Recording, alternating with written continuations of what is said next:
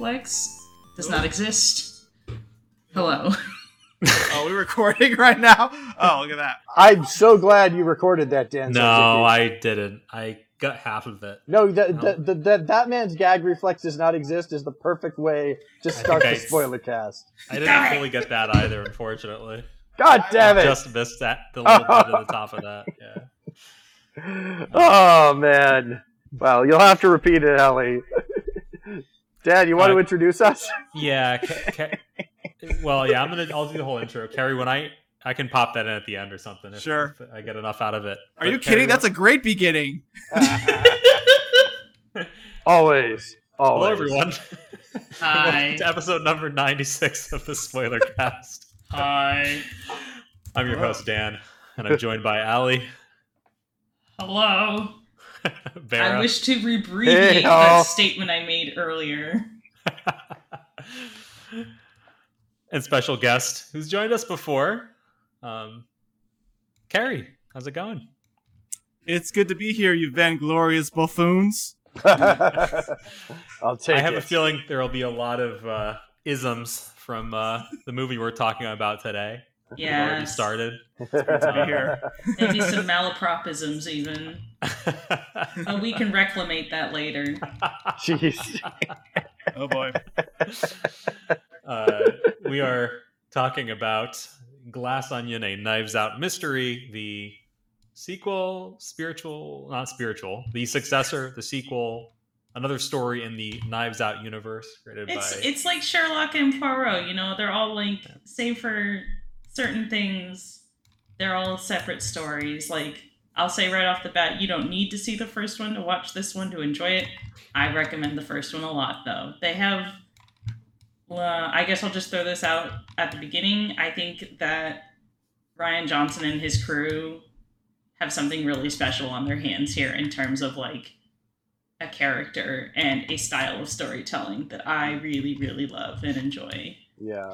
And I definitely want to get into that a little more too as we go on because I think this is the story of Knives Out in terms of creative endeavor is also kind of a beautiful story, both for like original filmmaking and also for lovers of the mystery genre from somebody who has clearly loved that genre from a very from literally the first movie they made, um, and who clearly just loves it. Period. Um, so you know, it's a special thing when you get a creative mind who now gets to work on original stuff in a genre that lots of people like, but doesn't oftentimes get a lot of good original storytelling, especially in like the big screen movie format. Awesome. Well, the the three of you have more experience with with um, Rian Johnson and a lot of other filmic work, so I'm gonna I'm gonna get out of get out of the way and um, and, and just and just go to and just look. What did you guys think of the movie? By the way, this is a we didn't say at the beginning with spoiler cast, so should be in the title. Pretty clear. Spoilers ahead. Uh, it's a movie, so go ahead and just watch it before we, we talk about it, so you don't get spoiled as to you know who done it and all of those those other things. Though I don't think that's really the point so, so much in some of these movies. But anyway, Yeah. I so right off the bat, if you don't mind me starting, unless if Yeah. Somebody else is dying to say something. I might. Okay. No, I'm kidding. Okay, Okay, good. I'd Everyone like shut to- up and listen to me. I want you to kick kick it off, Allie. I was literally about to suggest it. So Let's go.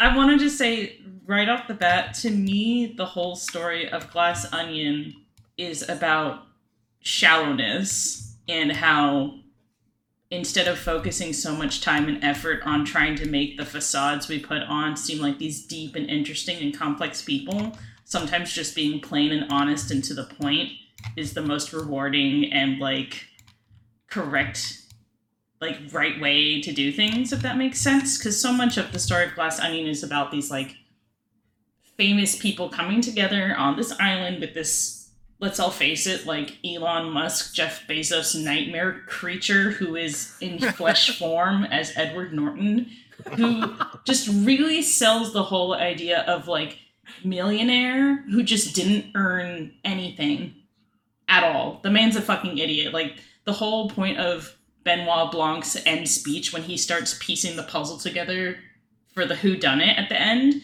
is he, he literally says at one point that Edward Norton's character Miles Bron is an idiot. Like he puts on this whole facade of being grandiose and smart and clever, and just he's fluff. He's nothing, and it's great. Nice. Yeah. Yes. I what I would say that that I really appreciate one of the things I really appreciated about this movie was is that you know it's like it's a really nicely done uh, mystery movie.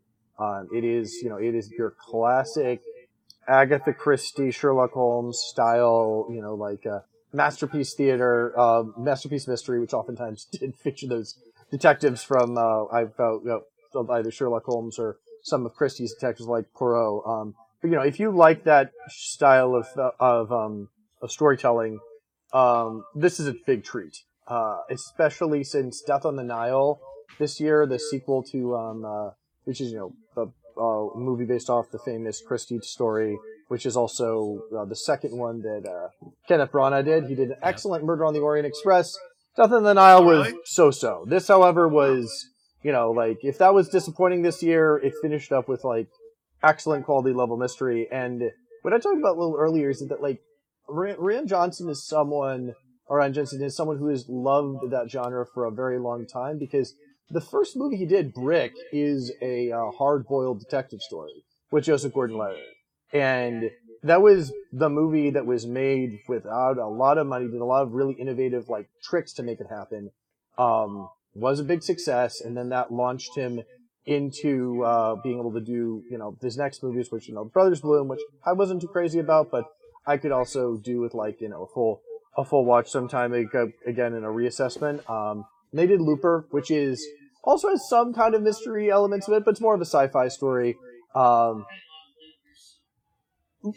Looper's good. Um, it's not my favorite of his, but aside from not liking whatever I saw Brothers Bloom back in the day years and years ago, um, he's never really missed for me. And then he did The Last Jedi, which uh, a number of people really disliked, but I loved. It's still my favorite Star Wars thing, and it's also you know made a billion dollars. So you know, despite what some of the more toxic people on the internet might say, you know, that was a successful movie. But then he was in an odd position, I think, after that, where it's like, okay, um, I just made this big movie, but then there's also a lot of vocal folks who don't like it, etc. And I don't know what made him decide to basically make a, pr- a low budget movie with a bunch of actors in Massachusetts um, who were just around, which is like I believe the origin story of the first Knives Out. But it was a freaking smash. And Yeah, the first Absolutely brilliant. and the first Knives Out is absolutely amazing. And this is, I do not like this more than the first Knives Out, but it is a welcome sequel. It is an excellent movie, and it is a really, really good takedown of useless, the useless rich people who um, people grovel to because they have the money and resources, and to quote um, uh, Janelle Monae's character, providing the golden tit. Um, it's Golden Titty. The golden teat. My bad. Golden my teat. The golden teat. I The golden tits, teat. I think they actually say tit in the movie. Yeah. No, she says titty. She says golden Oh, titty. Golden titty. Golden titty. You're all still sucking up, holding on to that golden titty.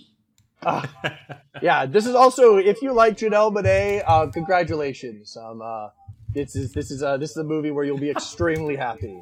Uh, you get you get two Janelle Monaes in this one. So Mhm. very true. Only two. I I love so I showed this film to three friends last night who hadn't seen it, and literally when she first shows up on the beach in that long Oh, yeah. white and red gown, my friend just said, "Oh damn." oh, And I'm like, yeah, that's how I feel when I look at her. Oh damn. Uh, honestly, though, in terms of like just like the most effect, like, and I think it's because you know her character was a character playing a character, but like I just mo- I totally fell for the character the most once you find out that she's actually her sister, and uh, Mhm. whenever she's Yeah. like in that you know teacher from Alabama mode, it's just like ah, my heart, this is wonderful. Well, and for me, real quick, that kind of goes back to like what I was saying before about like sometimes plain honesty is the best solution. Because like if you think about it, all these people, other than like say Birdie's assistant and Duke's girlfriend Whiskey, they all look at would look at somebody like Helen as like trash. Mm. Oh, you're just some elementary school teacher from Alabama. Who cares about you? But like the fact that it's her and like similarly in the first Knives Out movie, like somebody who you could consider like you know not as well like somebody who's not as well off as like the main cast of characters a woman of color just like i love the fact that both these films it's benoit blanc an older gay man and a younger woman of color sticking it to the fucking shitheads of the world and it's so good Yeah. Kerey, you also said that you had a lot to say about the movie. So, I'm feeling a lot of Rian Johnson love right now, and to be completely honest with you, I feel a little bit alone in this because um, I kind of hate Rian Johnson, or not hate him, but there's something about his movies that leaves me a little bit ambivalent. And I don't know what it is. Like I know he's very good at um, coming up with clever premises, but I'll be honest, I haven't really felt like there was a movie where I've connected connected with it 100%. Although Knives Out comes pretty close.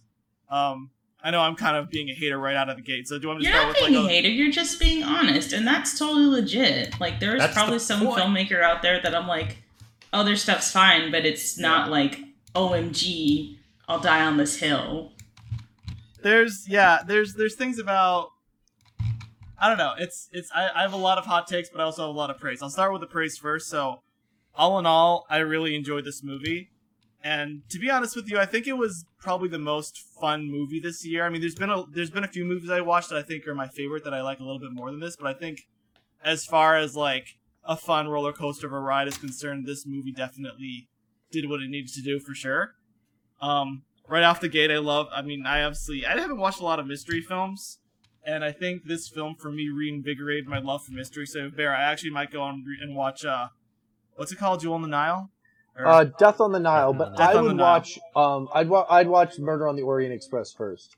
I've uh, seen. I saw the Albert Finney version, directed by Sidney Lumet, and it's gloriously well crafted and very good. I mean, I watch. I'll watch Kenneth Branagh. I love. I love I- good Branagh. I mean, Um, I, I haven't seen the Sidney Lumet version, which I'm sure is great, but um, the Branagh really version good. was uh, very well praised by the folks, and I, I enjoyed enjoyed that too. All right, fair. Um, you know, it's it's it's fun because like I haven't really seen a lot of movies this year or in a while, in a few years that kind of brought back that sense of fun. But Knives Out was also like an exception to the rule for sure. Um, and you know, just to go into it, I love. I mean, Daniel Craig is obviously amazing in the film. I think you know he, he really he really kind of paints us a picture. He he plays a great character. He's a he's a lovable character. You're really it's fun to you know it's fun to like root for a protagonist who's like the smartest person in the room and you're and he's always you know you could say he's a little bit in over his head in this one and is able to like solve the mystery spoiler alert uh, with grace.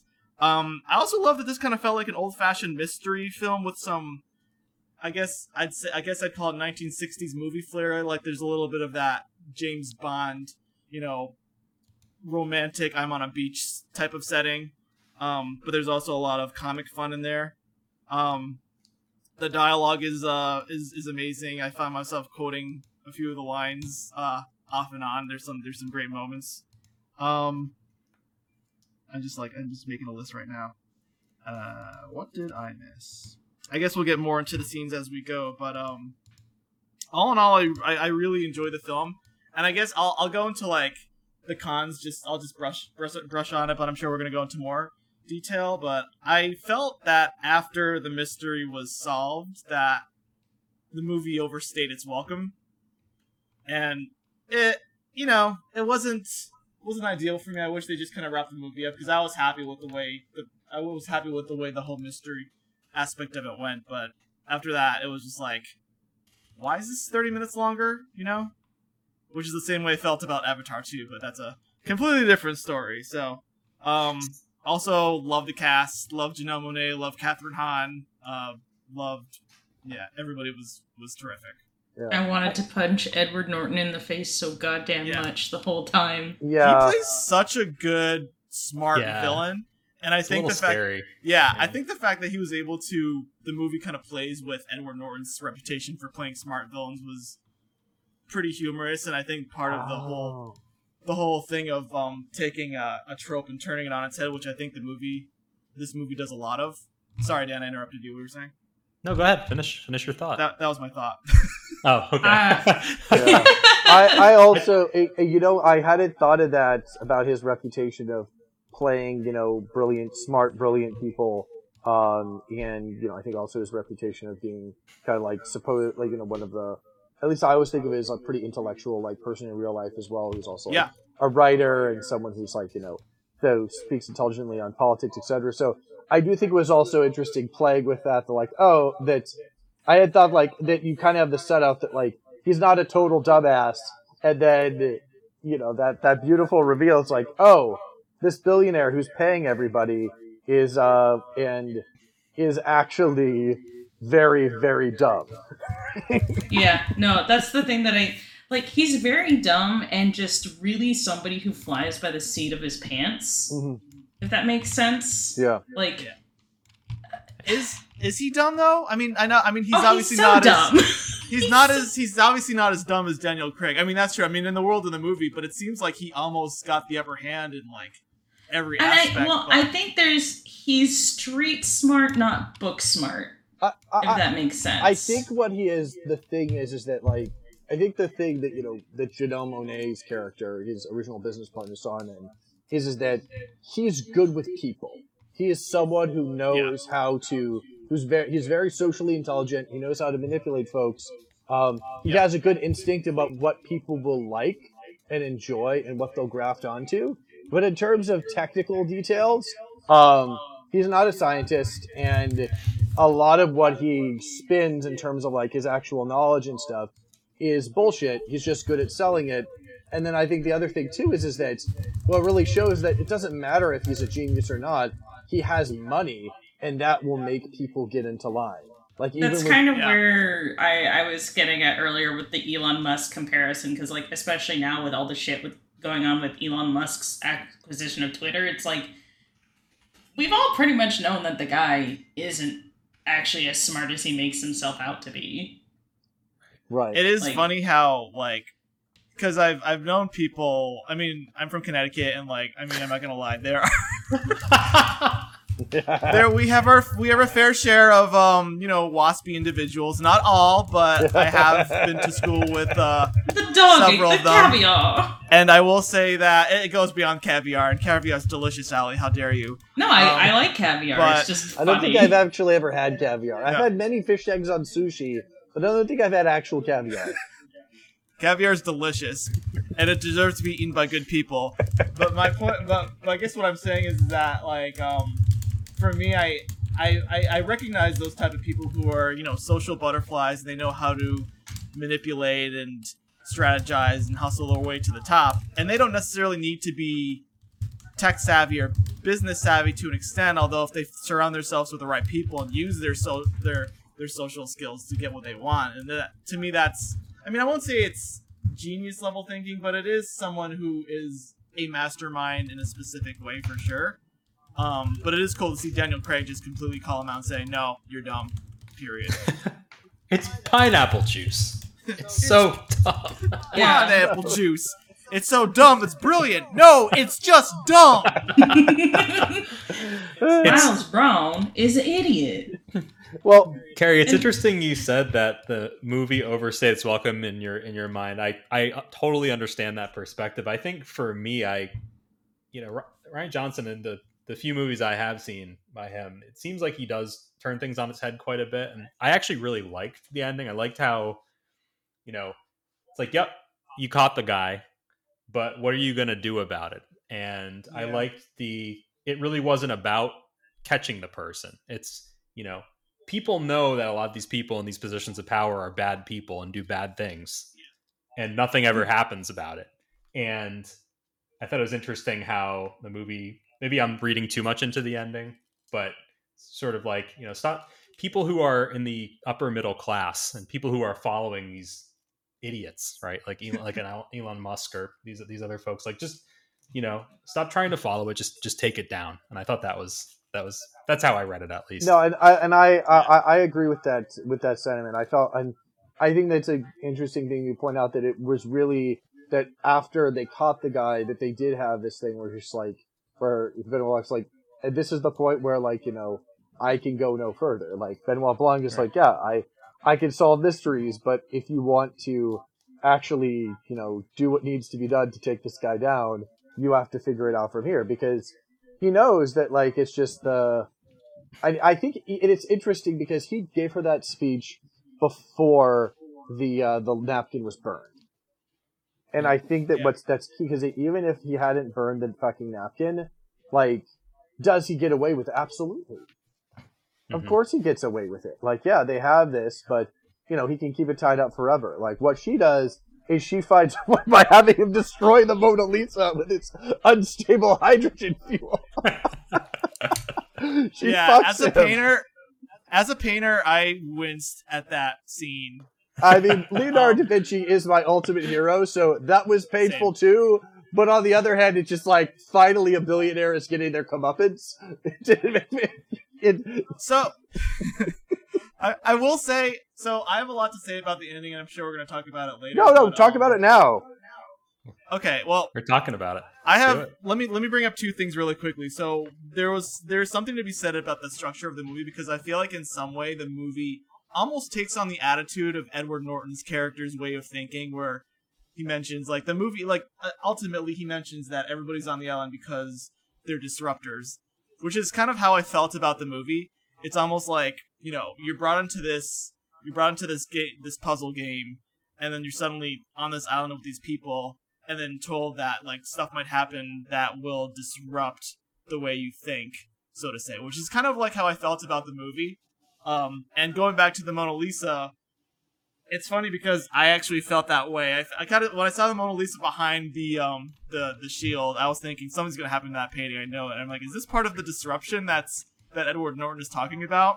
Chekhov's painting. And so exactly, yeah. Chekhov's Mona Lisa. And it's There were funny so 'cause many Chekhovs that weren't Chekhovs in this Yeah. movie for me. We're, we're checking off all the Chekhovs.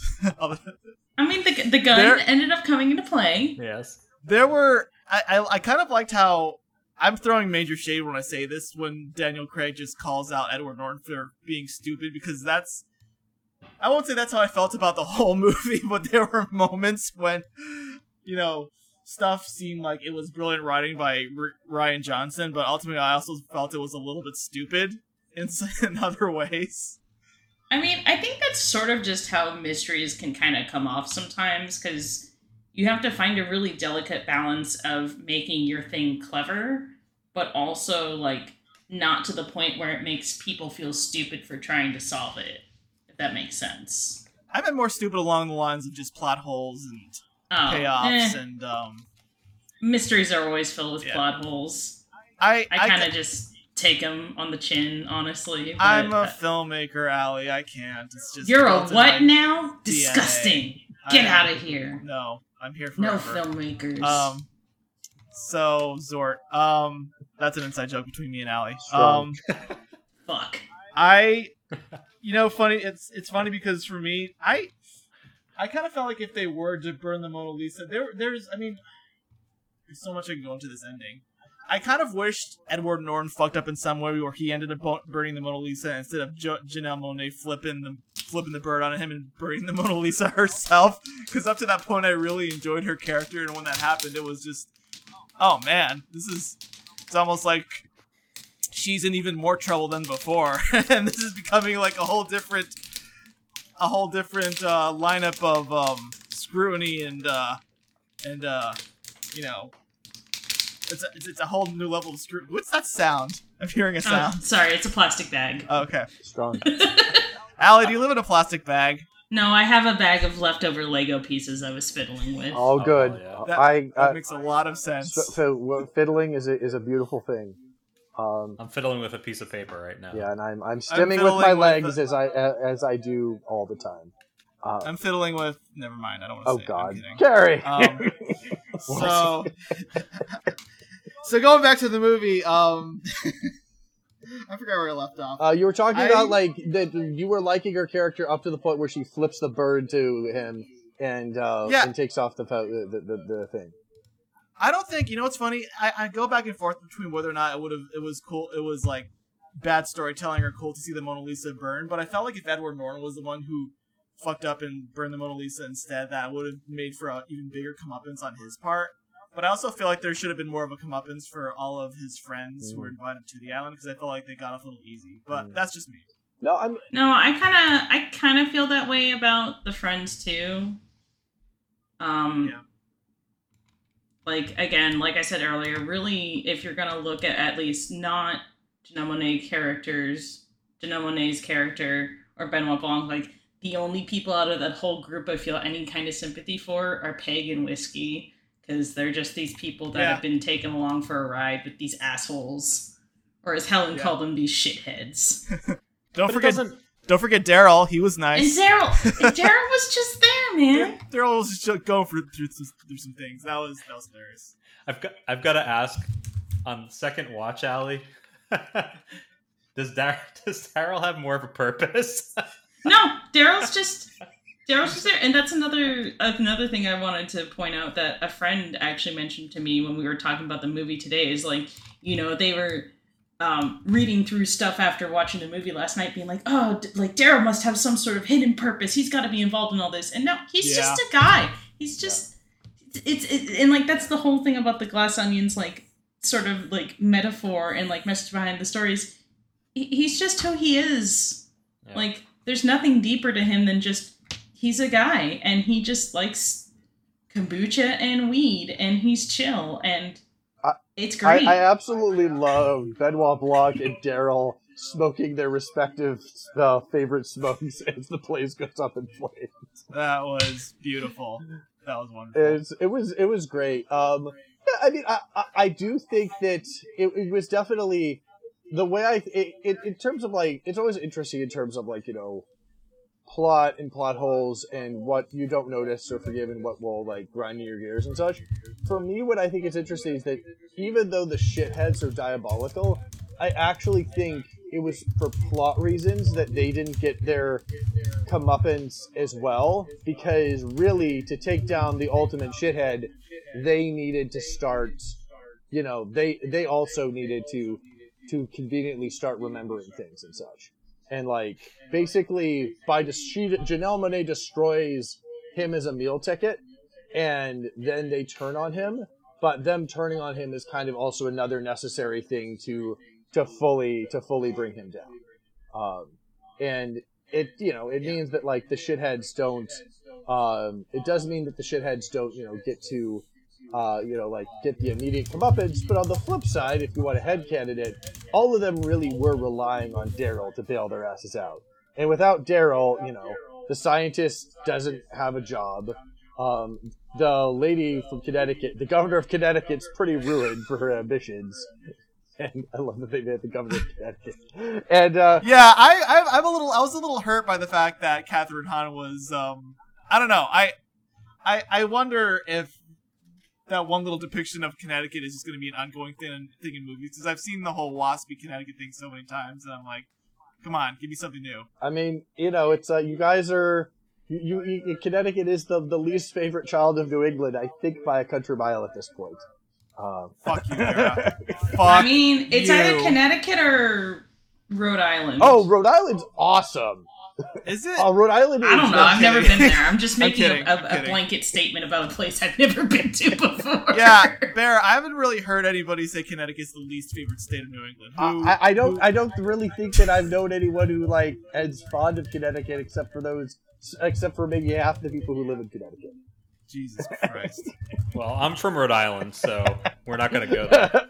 hey, No, I- go there. I want to fucking hear only, it. Only know gotta New York say is- you go there. You go there right now. coffee milk, bakery pizza, Rhode Island clam chowder, H.P. All I gotta say is Lovecraft, you gotta spooky, spooky graveyards. It's the best. Newport. Newport's awesome. Newport's also awesome. Yes. Listen, listen, Vera. All I gotta say is number one, fuck you. Number two, you need to give Connecticut a chance. Uh, like the rest of y'all. I mean, I, I don't know how how everybody else feels about Connecticut, but there are some cool things beneath the waspy, get outy reputation that Connecticut has Look, somehow. The thing is, is that some of my favorite people in the world grew up in or live in Connecticut. So You know, I Mhm. can't. I do not actually hate the state. I just give it a hard time for being a glorified parking lot. So Fuck you. I hope you get stuck in traffic when you're in Connecticut. I was gonna Um, and yeah. Vera, that that sounds like the voice of someone who's from New York and now lives on the It is other a- side of Connecticut from New York. and is a Yankee fan. And uh, no, I'm kidding. Well, I, I actually did. I don't know if like he told you this, but um, uh, because of my new job and such, and it being, I decided to give up my outlaw ways. I'm now fully a Massachusetts resident on all things at this point. You're a Red Sox fan? No, God, I'm a Yankees fan. Fuck that. but it's Bear's not. like, how do you know? No, no, no, never. All still New York sports, but that's fine. That's a lot of what people in Western Massachusetts. But uh, but no, I uh, I vote here now. I pay taxes to Maura Healey. We really need your vote, Vera. You definitely Yeah. need my vote, Yes, damn we it. Do. we hardcore went off a tangent there. Uh, This were is what the talking spoiler about? cast is, Kerey. Is it? We're okay. blooding um, you in. Good to know. Good to know. Uh, hey, I'm yeah. all for I'm all for tangents. I'm a tan gentleman, so you know, Good, it's all- good. it's all good. Ali, I teased it a little earlier, but prior to recording, you had mentioned that you saw the movie not once, but twice. I think you brought twice. up, and um, you had some No. thoughts about the second watch. Oh, I thought you were gonna talk about the thing that you didn't manage to record. Oh no, it's um it's something that I really like just in general going back and watching mysteries is like seeing the clues beforehand and how at least for me as a viewer the movie never once made me feel dumb for not getting something if that makes sense like i Yeah. like i'm not going to pretend i'm the most intelligent person in the world that would be completely false um but I don't like it when a mystery wastes my time with like really esoteric bullshit of like and the the napkin on the floor had a had mustard stain from uh, just just stu- uh, like I'm thinking BBC Sherlock levels of like Yeah. logic and quote unquote reasoning that I'm just like I hate this this is dumb Hmm. but like going back and watching this movie again, it's nice to just see all the little like sort of bread breadcrumb trails throughout. Like when there's the scene where they're all drinking together right before Duke dies, you see um, Miles Bron just hand his glass with the pineapple juice in it Yeah. to Duke. Mhm. But like you know, kind of like the characters, at least on first watch, you're not really thinking about it because you're more distracted by like the movement of Birdie's Yep. dress and all this Yep. other stuff going on, being annoyed because Duke's phone keeps going off. And then when you get to the part where Edward Norton's like, oh my god, that was my glass. I gave him, he took my glass. You believe him because you're like, oh, like, yeah, I, I think I remember seeing both of their glasses on the table. But then in the summation of the mystery, Benoit's like, no, you you gave him your glass, and like we see that first scene again of him handing the drink to Duke. So like the film itself is never saying like is not showing us the lie and saying it's the truth. It's the characters saying, "Oh, this is the fact," Mhm. when it's actually a lie. Does that make sense? Oh I'm- yeah, oh yeah. Yep. I, and, and and add to that, Ali, I think as a filmmaker, I could definitely appreciate how the movie doesn't hold up big signs saying like, "Look at this, this is important," or like, "This is you yeah. need to know about this." Like the movie presents all the clues, but you're, you you It's as an lots of really clever misdirection. You yeah That's- exactly. You as an audience don't Yes. have to like know exactly what's going on, but that but then when they when the rug is pulled out from under you, it's like, oh, I totally missed that, and Rian Johnson fooled me. Fuck you, Rian Johnson. I'm kidding. Well, Um, I think what's interesting too is, is that um, it's interesting that when you watch it, for, and I'd imagine it also goes with the first Knives Out and Brick and stuff. That when you watch it again, you it's cool that you actually are able to pick those things up. Um, but there's also an interesting thing about like just Sherlock Holmes stuff in general, and also Sherlock, which was a pretty faithful adapt, one of the more faithful adaptations of the character in terms of, um, at least in terms of his attitude and how he interacted with people and such. Uh, this is the newer. yeah, yeah, the BBC Sherlock from uh from you know, I think it was coming out when right after college, like 2000, Like 2008 or 2008, something like 2010. that. The first two seasons were was great. The last season kind of sucked. Um, Cumberbatch. like kind of you know, but but you know, the first season. And there is no secret hidden episode. Stop saying there's a secret hidden episode Tumblr. Oh, well, Thank you. I, I'm sorry that there isn't. Um, I did. There is. There's no secret hidden episode. no, there isn't. Just people on the I would have found if, if there was more Sherlock content. Because again, I really enjoyed it until it disappointed me. Kind of a lot of like how Steven Moffat does his stuff. He's going to disappoint me at some point in his cycle. Um, but regardless, he starts off pretty good with a number of things. That first season is immaculate. Um, but Sherlock Holmes, the way he works, and also similarly like his predecessor, Dupin, who is you know like the Edgar Allan Poe's detective, um, you know they observe a lot of things minutely, and they're able to deduce stuff, but a lot of it is you can't actually do it in real life. Like I was a dork ass teenager and I tried to do it in real life, and the problem is even then I realized you couldn't because a lot he makes Sherlock Holmes makes a, makes a lot of assumptions that happen to be right, Yeah. but actually don't you. But they- they're not for sure things within logic. So it's just like they're fun because you're watching a superhero. And, and uh, you're, you're watching a superhero who's probably not neurotypical and is most definitely gay um, in the original stories. But at the same time, you know, it's you can't really if you're looking for like, oh, this is how it logically does. There is stuff with like, well, he made a superhuman leap. It's just like you know, but you can't be mad at that, or you know, or you know, because you know, it's just like it's like getting mad at the Hulk for jumping a building. Is what he does. Sherlock Holmes makes leaps that other people wouldn't be able to nail with uh with assurance, and the Hulk jumps over buildings and smashes things. Absolutely. Vera, to go off of what you said about um, Sherlock Holmes, I just wanted to bring up one scene in the movie I really enjoyed, Of course. which is when um, how do you pronounce Daniel Craig's character's name? Benoit Benoit. Blanc. Blanc. Benoit. Benoit Blanc. When Benoit solves the murder that Edward Norton set up for the whole gang, that was the most brilliant scene, and, and, and probably the most fun, and probably the funniest scene in the movie. But I also, it's funny watching this as a as a, it's it's funny watching Daniel watching Benoit's face lit up like a child that he's able to solve mysteries and actually get back into his like yeah. get back into his element, which is solving mysteries, and just I- the way, just the look of disappointment on um on uh, Edward Norton's face, when- on Miles' He face when has he some line when they like go up to Edward Norton's office and he's like, "It was so." He's, I think he called it a bite-sized mystery, and I'm like, you know what that makes me think of? Just thinking of murder mystery stuff is how I feel about watching episodes of Murder She Wrote. Because sometimes, yes, just uh, uh, you know that show does do the dumb. And she figured out the murder because of this shoe print on the ceiling, and I'm like, wait, what? But like, uh, Angela Lansbury's character is just too fun for me to not enjoy. That's how I've like. I feel like Benoit just solved a murder she wrote mystery, yeah. yeah. and it was so delightful. Also, Also, another good quote. Um, I'm bad at things that are. I'm bad at dumb things. When he's talking about being bad at Among Us and Clue. I, I, I love Oh, that that was the last uh appear. I mean, I'm sad they're no longer with us, but I think it was pretty fitting that like that Angela Lansbury and uh, Yes. and Stephen Sondheim that those were their last last performances. And And, Mhm. you know, it, the Pit Port's an Yeah. excellent movie, especially Angela since it's a mystery. Um, now I want to like hear that like dance hall song "Murder She Wrote," which is so fucking catchy.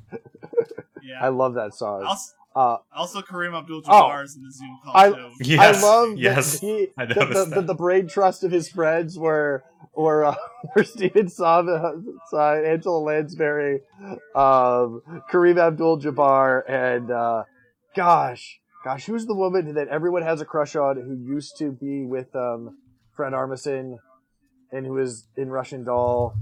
Why am I? Uh, Natasha, Lyonne. Natasha I, Lyonne is there. I had to stop myself from screaming when I saw it was her and Angela Lansbury on that fucking Zoom call. Yeah, I'm I love oh, them cool. both so much. Yeah. I also just want to say I love that when the arrow hits Edward Norton and it's spurting blood, he's just like Just he's just pissed off that the, the murder was solved before it began. well, and that's the other thing too. That's so funny. Is he's pissy about that, and he's like acting like he had come up with this grand, fun, exciting thing, and then it turns out he didn't even come up with the damn thing. He I hired Gillian to Flynn to write this. oh, she's very good. She's expensive. That's what she is. There's some glorious dialogue there. Um, Yeah. I was wondering, you know, especially I'd like to get your thoughts on this, Kerey, as someone in filmmaking. Um, what are you what are you guys' thoughts about you know the fact that it had like a really tiny theatrical release before Netflix? Because and by tiny I mean like I wasn't able to find any theater in New England playing. It was like two weeks, if even. and it's so limited. Oh, like yeah. I would have expected if they were doing it super limited that like there'd be one theater in Boston uh, or Hartford or whatever that I could go and see it in, and that was just not not happening. Um, which you know was Yeah. disappointing because I wanted to give. I think it still made decent box office in that tiny release. Um, and but yeah, personally for me, I felt it was disappointing that I couldn't see it on the big screen because I feel that's a movie that's that would have would have benefited from just like seeing those visuals um, and that acting like on the biggest canvas possible.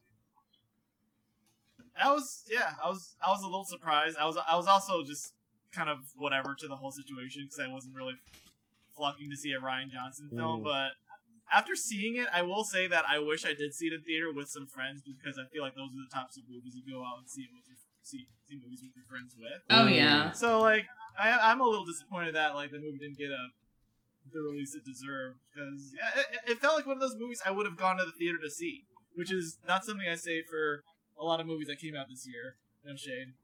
No, perfectly Well, do you fine. think that's do you think that's a strategy now? It, I wonder. It most certainly, it, it has to be. it was a thousand percent a strategy. They decided like- to use it to drive traffic. Oh, Dan? Right. Do you, I wonder if that'll be a thing like more moving forward with movie theaters in general. Like, Oh God, I hope not, but it probably might. It depends not. on the studio. Um, Warner Brothers Shitfire, that is, even though it's a Shitfire, is definitely um, trying to push more people to theatrical stuff. I think Disney's kind of half and half to a degree, although I think they're leaning more to theatrical. But you know, Netflix as like you know a streaming native, I do think is. I mean, I think they are still figuring out their strategy at this point, but I do think that they'll probably be doing some version of this. The really interesting thing is if this gets nominated for anything in terms of the Academy or if there's any kind of buzz post, I'd be curious if it gets a second run in theaters. Um, mm. and because I do think that, I mean, I'd see it if it got a second run. Um, if it's in like the I cinema would near too, me, in a fucking heartbeat. I'm obsessed with this movie. I need to link to you guys, by the way, a really good Twitter thread of somebody comparing Benoit to different breeds of dog. oh, It's very good. Yeah. I, I also appreciated how you know they just decided to casually you know like because Benoit's sexuality really isn't discussed in the first Knives Out, but I liked how they just like casually dropped it. Well, yeah, uh, he, he has a husband and it's Hugh Grant or boyfriend. Something, something Oh. about Benoit having no gag reflex. Something, Well, I- something. Wait, wait, I didn't, I did not catch that. Did he? Did, he didn't say he was gay in the first No. movie. Actually, I don't. No. no, I didn't even think about that, but that is really. yeah, no, he was Cool. just. And but I do what I do like about it is is that, um, whether it's conscious or not, and I don't know, um, you know, Sherlock Holmes has been queer coded for a very long time, even before Sherlock and Tumblr and stuff. Like, I, as a teenager, thought Sherlock Holmes was was queer. Um, you know, like I'd be interested in reading the stories again. I think on my next reread, I'll see if maybe what I'm conflating with him being gay might be hey, uh, asexual homoromantic. That's also possible, since that was asexuality wasn't really in my vocabulary uh, when I was a teenager, so it's possible of that. But Sherlock Holmes, at the very least, has always been pretty queer queer coded, and I think it's kind of, and I think a number of detectives have been over the years as well. And I just think it's nice that you know you're having this new detective, and they're just like, no, we're not going to code it. We're just going to have him be gay. And I don't know if that was a conscious thing or not from from Ryan, John, uh, from Rian Johnson, but I like it, and I think it's good for the genre. That's just like, you know what? Let's let's just have this guy be happy and in a relationship and with a man. And you all were saying, as just before, I think again, just before we were recording, how to that point, this is a kind of a special thing that we have here that you could easily, the way that it's kind of an ensemble cast and people can show up out of nowhere and they're like these smaller contained stories that you could you could see a bunch of these coming out Yeah, and make its own new like spin on the detective genre. he has, I believe, one more movie in his deal with Netflix. Um, I have no doubt that if that movie is also a success, he will be given the authority to continue making them as many as he wants, and he's currently working on it too. He thought that he'd take a break, but then he just kind of was feeling like he was going to strike while the iron's hot. So he's he's trying to write it at the moment, I believe. I'm totally down. Yeah. This thread is the best thing ever. And It's a so beagle. good, right? and Siberian what? Husky. As I'm so lost right now. I, I sent it on Facebook. It's the Benoit Blanc is dogs and knives out thread, Oh, got it. including a beagle wearing his swimsuit. I'm just sad that there's no Shiva on there. I'll send this to my His girl. little swimsuit. I love it so much. Kerey, Yes.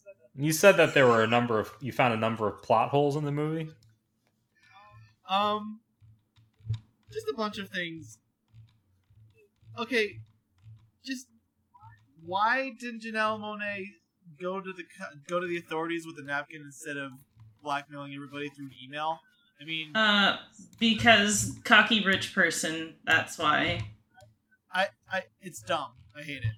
I mean, It's yes, dumb. it's dumb, but I wouldn't really call that a plot hole. I'd just call that a character fault. I, I couldn't get past that. I'm, I'm just being honest. It was. it I was- mean, that's fine. Um, that was really one thing, and just the fact that you held it up in Edward Norton just snuck a lighter out and burnt it. I'm like, really?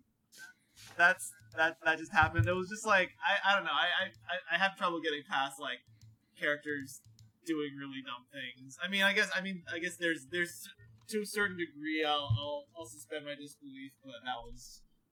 It it was it was a little bit hard for me to get past that. Wh- Which is fine. Again, I definitely think it's interesting the things that we different people grind against. Um, for me, I, I'll definitely agree that like with Ali and that like it was definitely.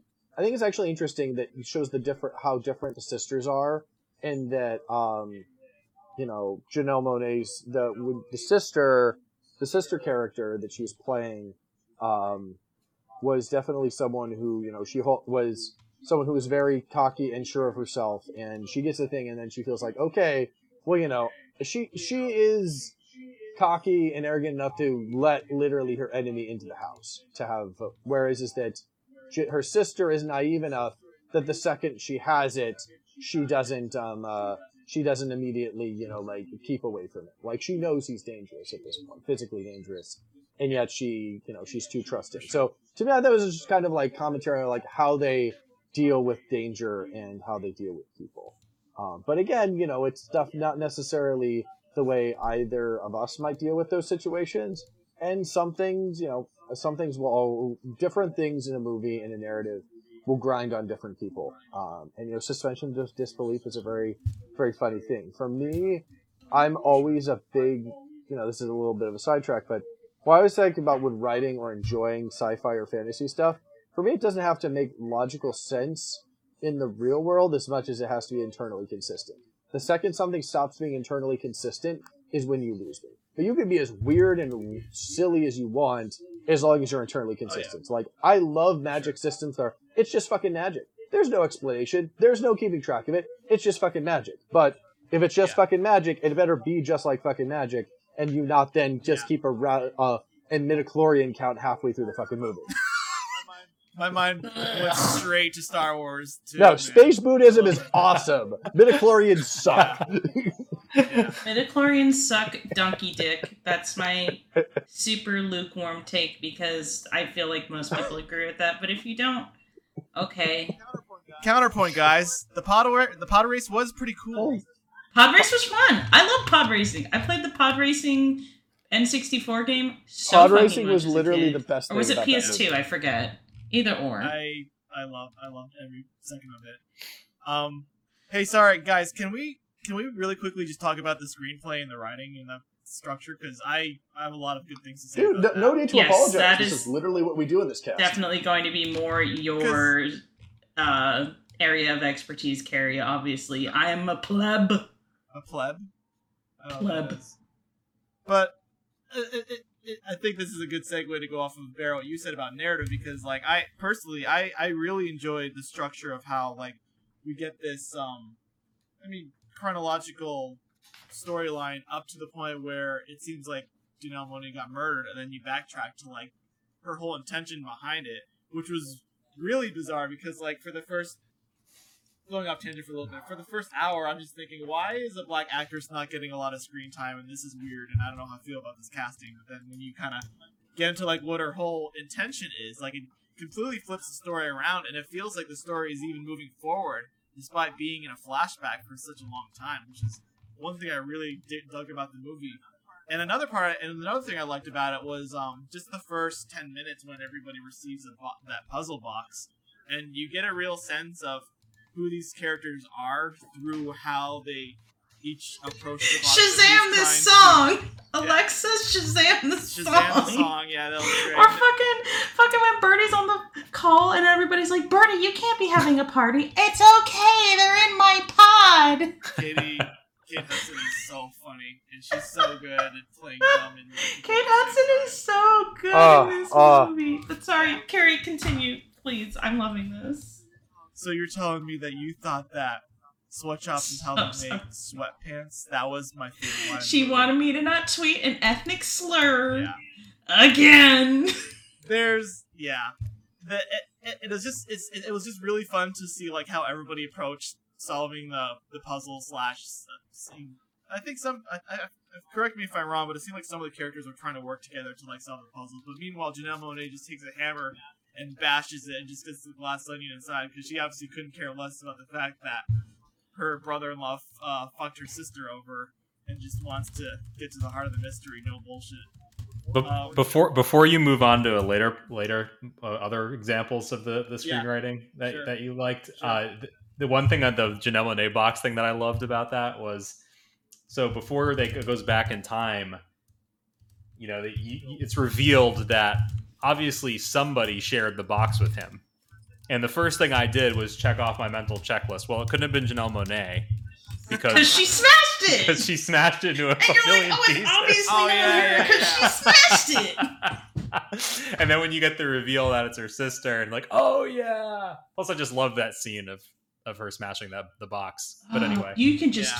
feel the anger in her so much, and going back and looking at it and knowing it's like when you first look back on that scene before you realize it's Helen, you think it's Andy being pissed off Yeah. because after all these, after all these this time since the trial, how dare they have the nerve to invite me to this? But then like, you know, after you've learned it's Helen, it's not just those feelings, but oh my god, you literally have the fucking balls to invite my sister, who I'm pretty sure one of you murdered, to this party. Yeah. I'm so fucking angry. Okay, so, sorry, Gary. I just wanted to No. Oh no, it's fine. Did you say nerdject? interject. I thought you said nerdject, but that's Let I- I- let Kerey reclamate this conversation now, please. totally No, works for me. I, I don't know what reclamate means. I'm sorry. Um, Well, but neither does neither does Miles Bron. it's not an actual yeah, it's funny. I- It's funny. It's funny how many. I'm wondering how many literary scholars caught that Miles was using several words incorrectly, and if that became kind of a clue in, of itself. Um, but I'm actually, I'm literally on Netflix scrolling through the movie, just making sure I didn't miss anything. Um, and, and story and whatnot. The whole, I was actually, I was actually impressed the way they were able to sustain the amount of flashback in like Act Two of the movie without really making you feel like you were sort of falling behind because it's almost like even if you if, even if you were to rewrite the whole movie be chronological like you're given all the information and the motive and everything at the appropriate time in the movie. Like whether or not it was a flashback or whether or, or whether you decided to make it like put it in chronological order it still works which is actually obviously so uh, admittedly i'll say i will say rian johnson is a really good screenwriter and i think based on some of the youtube videos i've watched of um screenwriting, he really maps out like all of his um plot points and story beats, which is very admirable. Yeah, I. I really li- Uh, to be when the movie did the that mid twit midway forty percent or for uh way through the through it where it's just like it does the flashback. That's where it really took off. It's like oh, Yeah. because at that point you just like every you see everything in a new light and just everything just gets a lot more depth and it's like ah, because now we're getting the full story and. I, I, I really yeah I, I, I thought it was a really yeah I thought it was really really nicely written, and I just loved how they did the turn. in. Um, I thought, yeah, I was, I was, very, I, I was, I was happy and impressed. I I love the part when like when she finally when she finally uh, ascends the staircase, revealing she's alive, and Kate Hudson's like, "What is reality?" Yeah, what is reality? And then she has that line where she's like, "Oh, Helen, yeah, you told us about your sister Helen," and it's like, "Oh my god, you, you're literally talking to Helen." Yeah. The person who you think you're talking to is dead. I, I- is I oh for- Dan, go on. I was gonna say I forget. Do they um do they really dig into the fact that Miles has effectively killed her twice before he knows that it's somebody else and he's just does he do they No. really go into that at all? He's like no, he's What? just that dumb. He Yeah. thinks he didn't do it right the first time, so he's gonna do it a second time, and he Yeah. still failed. Just dumber Uh, than before. He's dumber than Well, before. uh, what I think is was is pretty interesting about about about it in general is is that it's just like, you know, I you know the one things with like I love the bit with Kate Hudson and uh, you know where she was like you know I used to be like the pretty young thing and such because you know a I think it's I you know I I'm always I will always beat the drum that I think Hollywood is absolutely stupid when it comes to both age and beauty and and women. Like Kate Hudson still looks great. Like she looks, She you know, like you know, do, you know, does she look, you know, on a movie screen, does she look any less attractive than when she was in Almost Famous? I would say not. Um, but you know, that's for whatever reason, Hollywood basically thinks you're no longer attractive when you're like past thirty, um, or even before that. So it's just like it's to me. I I always like it when a movie goes back to that kind of like central critique of like, yeah, no, uh, Yeah. Hollywood and how it treats older actresses really sucks. Um, and I, and I felt that that was that was in there in the subtext. And she was gorgeous. Uh, no lie. a lot of beautiful. I also there are a lot of beautiful women in that. Oh, that of course. Um, yeah. I don't. I don't really have anything to add to that, but Bear is absolutely right about. Kerey, I'm just gonna I'm just gonna go on mute and let you just gotta we're just gonna go on an adventure here. No, I'm just kidding. No. Uh, Don't do that to us, Dad. Did, did you have any uh did you have any other screenwriting bits that you wanted to to chat through? Um, just going through. I mean, you know, it's funny. I love, I love the, I love just being in the dark about. I love watching a good mystery and just like being in the dark about like what was happening, and also just the way they were able to flip a lot of um, a lot of what seemed to be on the surface. So, like for example, Dave Bautista seeing whiskey seduce Edward Norton. Like in the beginning, I obviously thought, oh, whiskey is going behind his back. But then you realize that he wanted her to do this in order to get. Well, I, for, I forgot. I forgot what the reason was, but you, you realize Uh, to all- get on his like news channel, Alpha News. Yeah, basically, it's all a ploy, which you know, I and I and I and I enjoy the movie even more because there's a lot of the movie where I felt like, like I don't know if they're being too tropey about this, but then when you realize, you know, after in the flashback, what's really going on, and again, the movie just constantly just lifts lifts the rug from underneath me, you know, just kind of goes to show like how much there's a lot of great, just a lot of great surprises, and in some ways, it was uh, it's a wonderful No. I just like stopped on the screenshot where the, the hot sauce is about to go into Janelle, Janelle Monae. Oh my And that was like again one of those great moments of suspense for like, oh no, oh no, oh no. Yeah. Oh god, that was the I love those funny little callbacks to or I guess not callbacks, but those funny things where they're like, This is famous person's such and such product. It's just Oh like yeah. again, like Miles Bron just is that kind of person who's like, Well, this is Jared Leto's special kombucha, therefore it's the best kombucha ever. This is Jeremy Renner's hot sauce. It's like of course he would be that guy. Of course he would be. You, Do they have- Can, you can tell that that this movie has a lot of love for Fight Club because Jared Leto's. In the Oh, movie, yeah. And I think and there's and according to IMDb there is a painting of Edward Norton from the movie Fight Club. If I have my facts correct. Yeah, Oh cool. it's a little bit out of focus, but um, it's basically him looking ripped and in Yeah. that David Fincher lighting. It's it's it's a Fight Club painting, like you can tell. That's awesome. I'm I'm curious. Do they if they feature their likenesses and or even just bring up the actors' names in the movie? Do they have to like have agreements with them? How does that work? I'm on, honestly, I, I think, I mean, it's probably that, but I'm sure it's also like if actors are friends with other actors. Oh yeah, I'm sure they're. I'm sure "Hey, they're I-" friendly. It's just I Yeah. was like if somebody that you know. They could probably, they probably honestly just go through the red tape. Like, hey, can I mention you in this? Sure, go ahead. Yeah. You know? Yeah. Yeah. Yeah. I was just curious. This is an interesting little bit. I'm sure this. I'm sure it happens more times in Hollywood than like, you know, is, is mentioned. Just, yeah. I think that was funny. It was funny in uh, in Ready Player One. I think Spielberg asked Zemeckis to use the DeLorean in some of the scenes. He's like, "Yeah, sure, go ahead. You know, it's fine." I think it also often hands will have to do with, with, with what studios are involved uh, as well. Yeah. So I think it's like you know if they, I if I remember correctly, well I guess Ready Player One had a lot of IP from multiple different things. Um, but I definitely think it helped out that if I bel- wasn't it Warner Brothers who did Ready Player One? Hmm, don't, I don't remember. Uh, thought I it was- think so, I thought it was. DreamWorks because it's Spielberg, but I gotta that shit. Go on a nerd. Nerd. Nerd dumb nerd.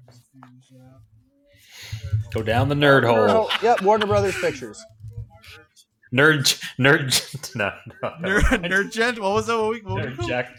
Nerd. Nerd We're Jack. gonna have a You're nerd right, Barrett. Oh dear. Nerd jack. To nerd jacked, yes. Barrett was a Warner Brothers Pictures. You're absolutely correct. Yeah. So, but you know, I mean, I, it, but yeah, it definitely, it's always interesting, you know, what people are able to to pull and stuff. I mean, technically, you know, the doctrine of fair use should allow for a lot more of that, but that's been, along with our copyright laws in general, just beaten to death with a with a bat. Hmm. Yes.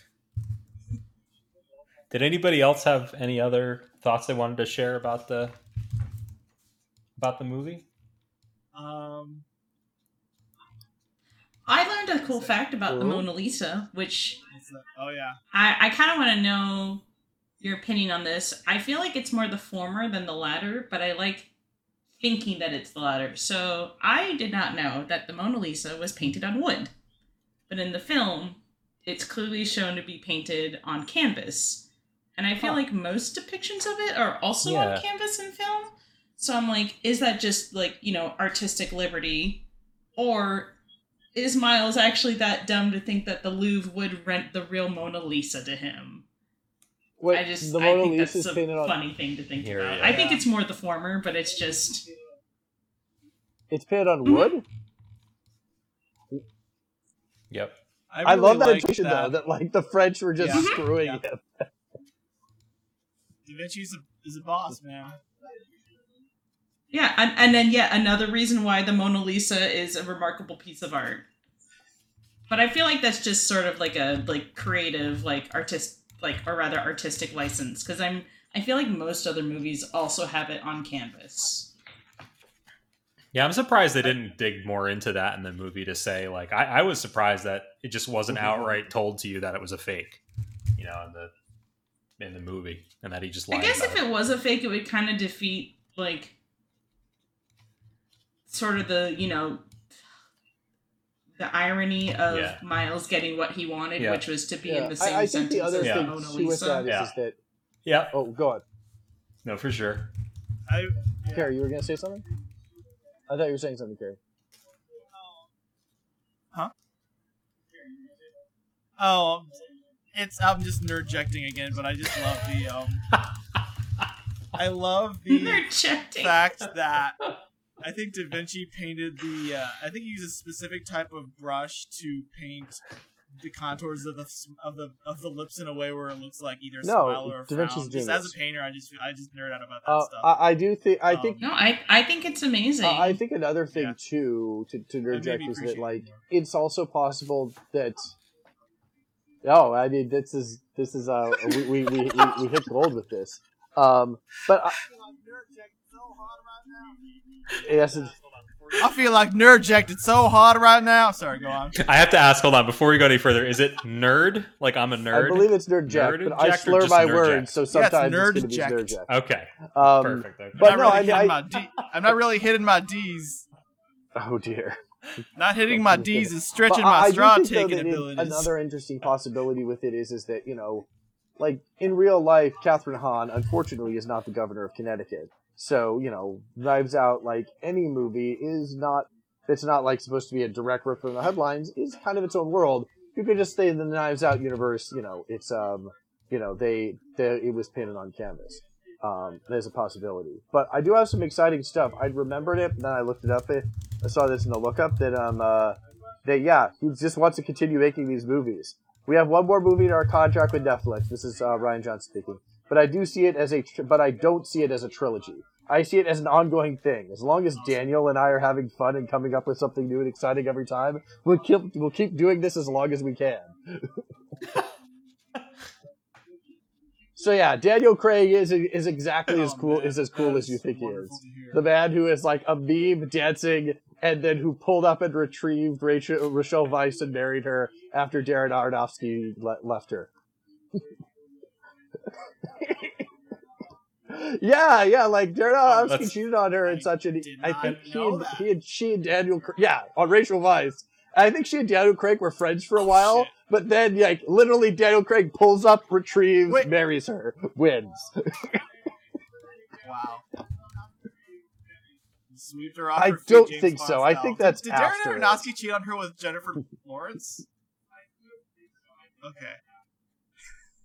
We're gonna get some serious Always. interjecting of celebrity gossip here, fo- folks. By the way, I just want to say that I just want to say that I love that Daniel Craig does a lot of genre pieces more than more so than I think I, I think more so than he does like serious dramas or, or whatnot, which is I, I think he's I, I just love that he does that. I think he's a brilliant actor, maybe one of the best. But I just love that he's he loves to just make entertaining movies as well. He's like the per, he's like the perfect package in that respect for genre movies. in my opinion. Bear, Bear, how could you and how could you forget to mention the the iconic Oh, the Weeknd. SNL uh, musical Oh, guest? yes, of course, from that's- Daniel Craig. How?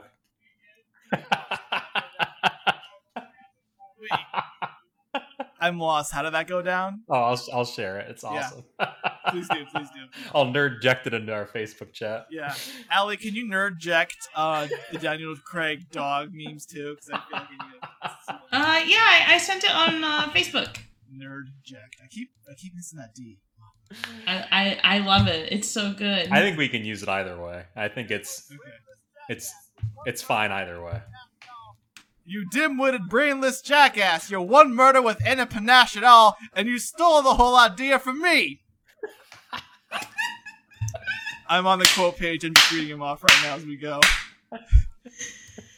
Oh Mr. Bron, I've learned through bitter experience that an anonymous invitation is not to be trifled.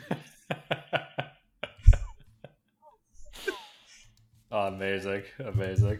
Does Oh, anybody? sh- oh shit balls! that was I was gonna say. I'm surprised nobody said that when we talked about the hot sauce scene. Um, I'm not trying real hard to buttress, but this sounds nuts. I Just love the word buttress the way it's used in this movie. did any? Does anybody else have any other uh, thoughts about? I'm just co- co- conscious of the time and everything for No, some- just some go see this movie. It's fucking brilliant. very See the good. movie, it's uh, it's hard kombucha. It's harder than Jared It's hard Leto's hot The kombucha. freaking the freaking Jeremy Renner hot sauce, man. What the Water clean. This is a smokeless garden. Dong. Jeremy Renner would be a guy that would make hot sauce. He just has that vibe. Um, Kerey, Yes. do you have anything you'd like to uh, you'd like to plug for for the listeners? Sure. Um. So I create a lot of art. Um. Not to brag. Sorry. Um. Not sorry, Reese's. Um. I am working on a few uh, projects right now this year. I'm directing a few short films. Um, if you would like to follow me in my filmmaking adventures, you can find me at uh, my Instagram is Kerey V Productions, uh, K E R E Y V Productions. Um, if you're interested in my photography, you can follow me at Kerey V Photography. Uh, if you are interested in holiday cards, homemade homemade painted holiday cards, I just started a business, and I have a few up on my uh, V Instagrams, plain plain Kerey V. Um, and I'm gonna be I'm gonna start I'm gonna start selling some Valentine's Day cards pretty soon, possibly next week. So I have a few designs in the works. And uh, Awesome. also, if you'd like to see my website, carrievishwanathan.com. Me neither. Yeah, I'll buy one from you. Awesome. Thank you. That, that's awesome. I didn't realize you were doing those cards. Hell yeah. It something that I have. Uh... Oh yeah, I'll, I'll show you. I can show you a few samples pretty soon. It's something I have uh, Hell nerded yeah. out a lot on uh, over the past year. So I'm happy to nerdject these plugins to you. I knew it was coming. I knew it was coming. Allie, would you like to nerdject anything at the end of the episode for Uh, hydrate, Yeah. Hydrate. Awesome. lotionate, Allie's nerd. salivate. I don't know. Allie is nerdjecting hard right now. Rebreviate.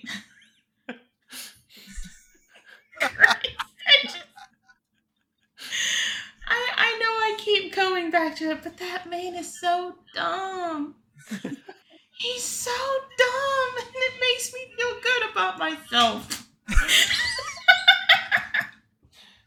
Because I at least try to look up a word in a dictionary before I use it.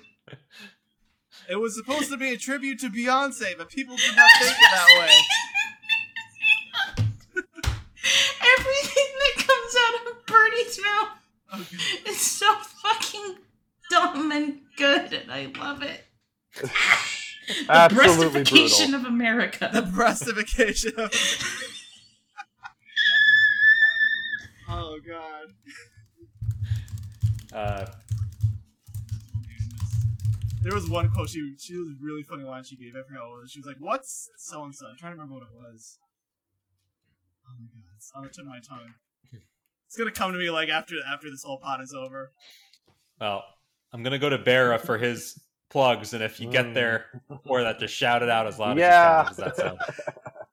uh, no, I mean, yeah, I think that. Sorry, I'm just laughing. Uh, d- d- gosh, Dave Bautista, what a great actor. Um, it's no, I, I, I wish, I wish I had something to gain Yeah. for plugging Dave Bautista. like Is that your I plug? but no, um, uh, I, I guess the main thing is that join a union, and uh, you can find me on Twitter at Baradudao if you happen to be in the broadcasting industry. Um, I am a uh, organizing coordinator, and uh, and uh, you know all of this is um, you know speaking in a totally private behalf on this podcast. But uh, you know when I put my professional hat on, if you want to form a union broadcasting, um, find me on Twitter, and I will help you to organize your workplace. Uh, but I'm speaking in total private capacity here when I talk about uh, the greatness of Daniel Craig and Dave Bautista and such.